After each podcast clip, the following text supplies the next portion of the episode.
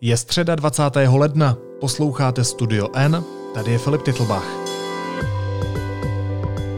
Dnes o Miroslavu Kalouskovi, který po 22 letech složil poslanecký mandát.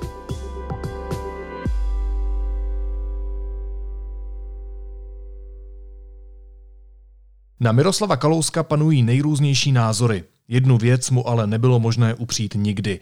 Byl dominantní, snadno na sebe upoutal pozornost a rychle opanoval diskuzní nebo mediální prostor, ať už v dobrém či zlém. Po včerejšku k ní přibyla druhá. Zvládl z politiky odejít civilně a bez zbytečných dramat. Miroslav Kalousek se po 22 letech vzdal mandátu poslance. Mluvil s ním reportér Honza Moláček.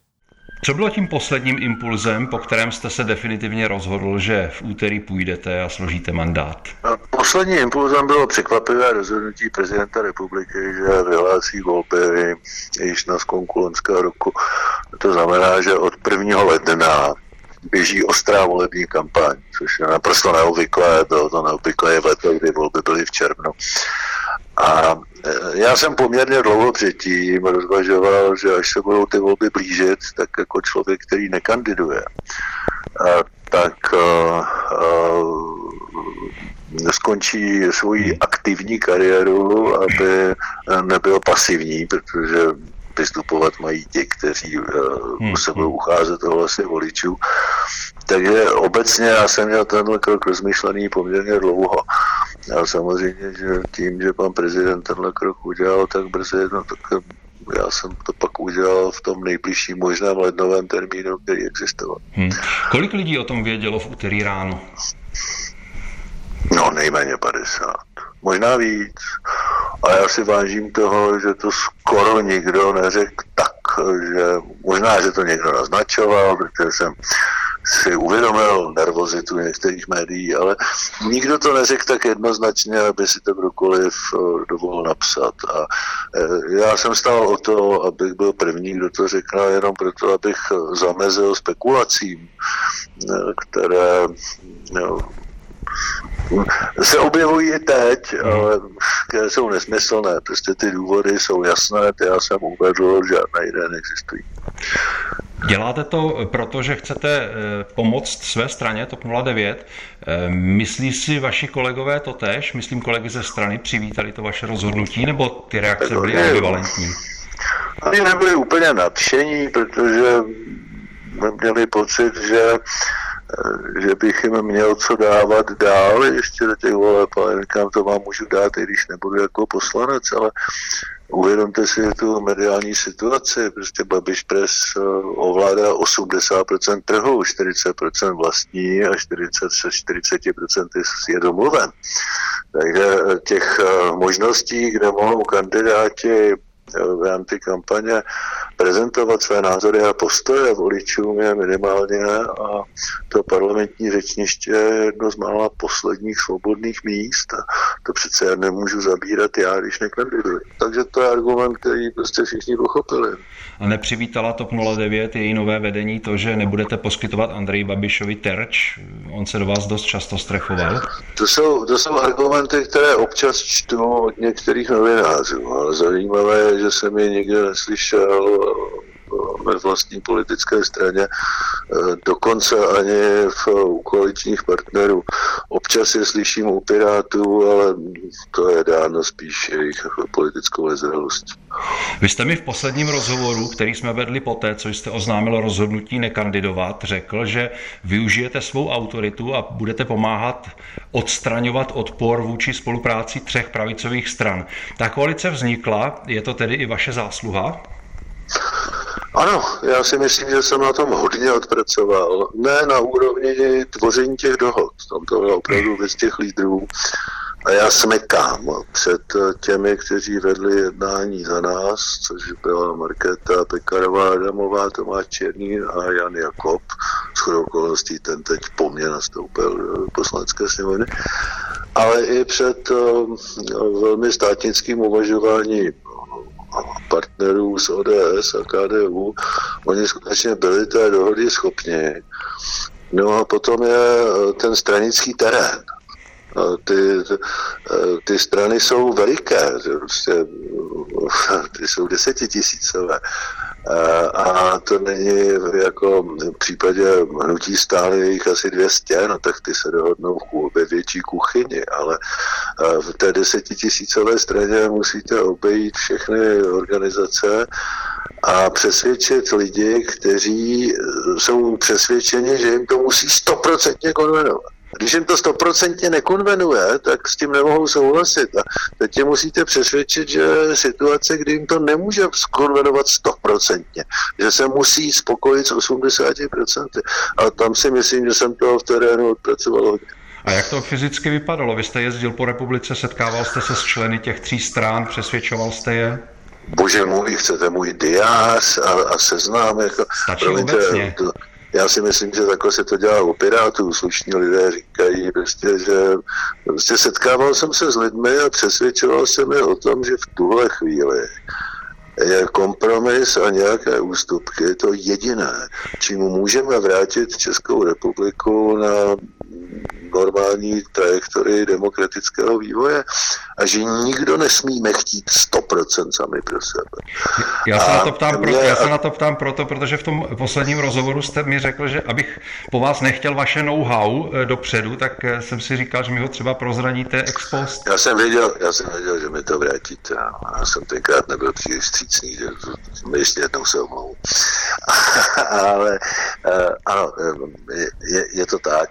Prostě objížděl jsem republiku a s lidmi, kteří byli přesvědčeni, že když jim to nekonvenuje stoprocentně, tak s tím nemohou souhlasit tak jsem se snažil přesvědčit, že, že prostě těch 80% musí stačit, že je to teď jediná hmm. šance. A to, že jsem dopředu oznámil, že nebudu kandidovat, mi obrovsky uvolnilo ruce, protože jsem dopředu odstranil podezření, co si tam ten kalousek pro sebe chystá. Tak jsem hmm. každému říct, já si tam pro sebe nic nechystám. A ten projekt spolu, jak vznikl, eh, jak eh, se rýsuje, jak uzavřel vlastně eh, tu smlouvu, je to završení těch vašich představ, které jste vlastně prezentoval už před minulými parlamentními volbami. Je to ta cesta, kterou jste měl na mysli? Je to podle vás cesta správným směrem? zaplať pámbu, že to vzniklo tak, jak to vzniklo. No, abych nemluvil jenom obecně, třeba mě velmi mrzí, že, tam, že se tam nenašel prostor pro velmi zajímavé a kompetentní subjekty, a jako je třeba Teličků hlas. Mm-hmm. To, to, o to já jsem velmi stál, protože tam vidím tu obrovskou kompetenci, eh, zejména v evropské politice. No, byl jsem menšině, no, tak mm. prostě tak není. No. Ale pořád je to ta cesta správným směrem. A co říkáte na to, jak si vede vaše nástupkyně v čele strany? Dokázala se podle vás Markéta Pekarová Adamová prosadit vedle Petra Fialy, Mariana Jurečky, kteří přece jenom už byli ve vládách, jsou možná známější než ona? Nemám žádnou výhradu, hmm. jak dělá Markéta eh, svoji práci. Já jsem kdykoliv připravený pomáhat. Ehm, Tomáš pomáhá ze všech sil, já jsem připraven pomáhat obou dvou. Ehm, opravdu to není tak, že by tady vnitrostranická řevnivost mohla ohrožovat ten společný trh na. Hnutí ano, klesají preference. Je podle vás Andrej Babiš na definitivním ústupu? Všichni si přejeme, aby například bylo dostatek vakcín a rychle se očkovalo. Nemůže se stát, že na podzim bude covid pryč a bude panovat podobná euforie jako třeba loni v létě a to ovoce sklidí Andrej Babiš a ty preference mu opět stoupnou? Víte, může se stát cokoliv, to se ptejte analytiku, ale Andrej Babiš se dostává teď do pasti každého populistického politika, který, když se obecně daří, tak to vydává za svou zásluhu. A a když se z nějakého důvodu nedaří, protože prostě ekonomika má svoje cykly nebo mohou přijít krize typu COVID, tak se ukáže, že prostě nejsou, absolutně nejsou schopni řídit. Způsob, kterým Babišova vláda rozložila akceschopnost vládních institucí, je teď bohužel vidět každý den, když ty vládní instituce mají efektivně a okamžitě lidem pomáhat. Způsob, jak ta vláda rozložila veřejné rozpočty, teď vidí sice spíše odborníci, protože si ta vláda pořád půjčuje naprosto nepředstavitelné sumy, ale bude to vidět velmi brzy, protože prostě ta naše důvěryhodnost vůči věřitelům bude klesat. Eh, to znamená, na svém vlastním životě eh, všichni občané České republiky uvidí, že populistická vláda jim možná zařídila nádherný mejdán ale že ten Mejdan zaplatí svými vlastními existenčními starostmi a vyvést je z toho může jenom odpovědná demokratická vláda. V tom si myslím, že je jeho největší slabina a tam musí selhat i ta uh, propaganda, která má samozřejmě neomezené zdroje. Pokud volby dopadnou tak, že obě dvě ty nynější opoziční koalice budou mít nadpoloviční většinu poslanců, co bude podle vás hlavní překážkou jejich společné vlády?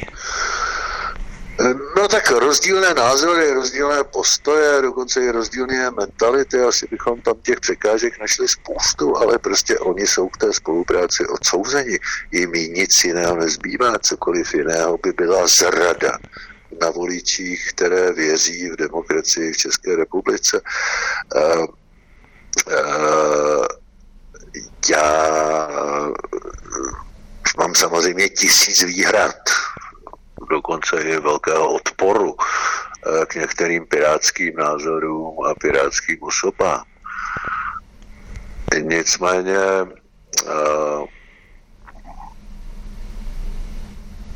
nepochybuji upřímném přístupu k demokratickým mechanismům uh, obou dvou těchto dnes opozičních koalic. Hmm. A kdyby se jedna z nich dopustila té mesaliance, že by se spustila s Babišovým ANO nebo SPD nebo jakoukoliv jinou stranou, která s demokracií nemá nic společného, eh, tak by se dopustila toho nejhoršího, co by mohla, zlomila by důvěru té části veřejnosti, která věří v demokratickou vládu. To prostě nikdo udělat nesmí a, a za cenu jakýchkoliv kompromisů. A dal byste ruku za všechny složky koalice spolu, že žádná z nich toto neudělá, nepůjde po volbách do vlády s hnutím ano, třeba bez Andreje Babiše? Dávám ruku za to, co je napsáno. Do srdce žádného člověka nemůžete vidět. Říkám vám to, to, čemu věřím, co myslím upřímně a za co se budu prát. Když jsem se ptal na ty překážky, tak e, možná ještě jeden dotaz, jestli jednou z takových překážek nemůže být také prezident Miloš Zeman. Ten pravděpodobně udělá všechno, aby udržel Andreje Babiše u moci. E, to konec konců dělal i v minulosti. Pan prezident eh, samozřejmě udělá všechno pro to, aby škodil. Protože v tom zase je potřeba uznat, že je konzistentní. A, ale prostě jeho, jeho mandát je limitován, to datum známe. A do toho data to musíme nějak přežít. Co když ale vláda spolu, Pirátů a starostů nebude matematicky možná? Co potom? Já to vylučuji, jsem přesvědčen, že obě dvě tady uskupení zvítězí. Ale ta možnost teoretická existuje a ta pravděpodobnost asi není úplně nízká, nebo vy to vylučujete? To já, já to, víte, vy, vy se mě teď ptáte jako nezávislého objektivního analytika. To já nemohu být a nejsem. Jsem zakladatel TOP 09, což je strana, která je součástí koalice spolu. Já vám nemohu odpovědět nic jiného, než že nepochybuji o tom, že zvítězí koalice spolu, pozve do vlády eh, koalici Pirátů a stán a spolu vypořádají, spolu se úspěšně vypořádají s těmi největšími dvěma výzvami, které jsem vám pojmenoval v, hmm. v, v minulé části našeho rozhovoru. Nicméně, nicméně tohle je cíl a, tohle je cíl a e, já možná mohu doma soukromně přemýšlet, co bude, když to bude jinak ale odmítám o tom veřejně spekulovat. Politik z 20 lety parlamentní e, kariéry přece musí mít i plán B, nemůže se nechat překvapit musí. takovou alternativou. Já vám netvrdím, že budu překvapen. A nemůžete pode mě chtít, abych dal všechny karty na stůl. Eh, v posledním rozhovoru jste mi říkal, že se, že se cítíte uplatnitelný na pracovním trhu. Eh, tam tedy míříte teď na pracovní trh?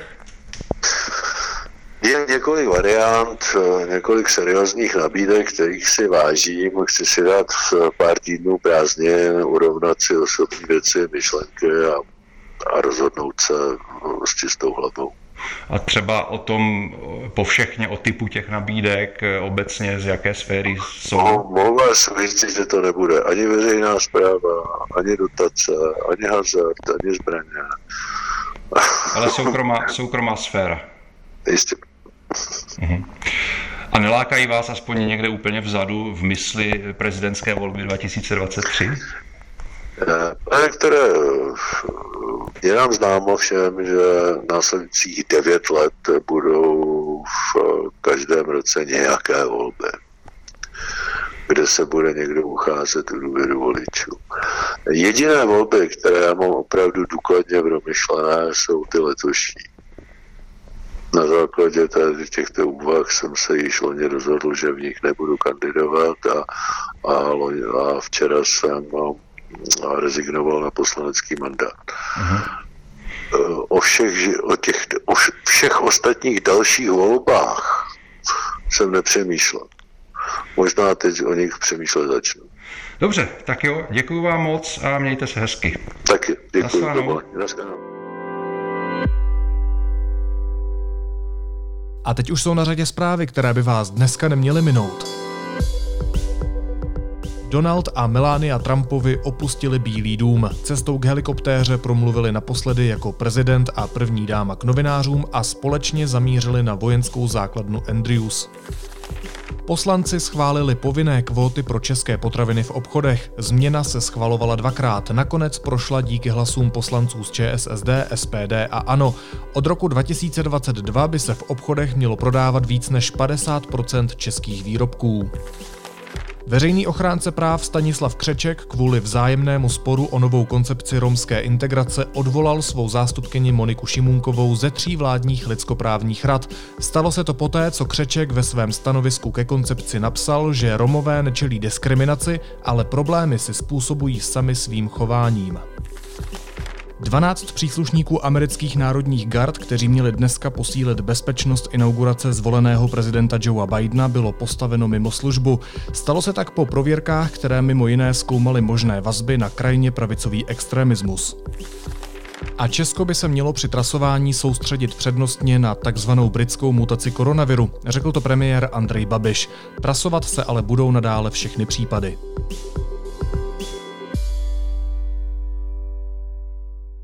A na závěr ještě jízlivá poznámka. Amerika se připravuje na inauguraci nového prezidenta Joea Bidena a na zahradě Bílého domu mezi tím dělníci narychlo sestavují kopii prezidentského sídla z kartonů. Jen tak, pro případ, kdyby se s tím nikdo nesmířil. Naslyšenou zítra.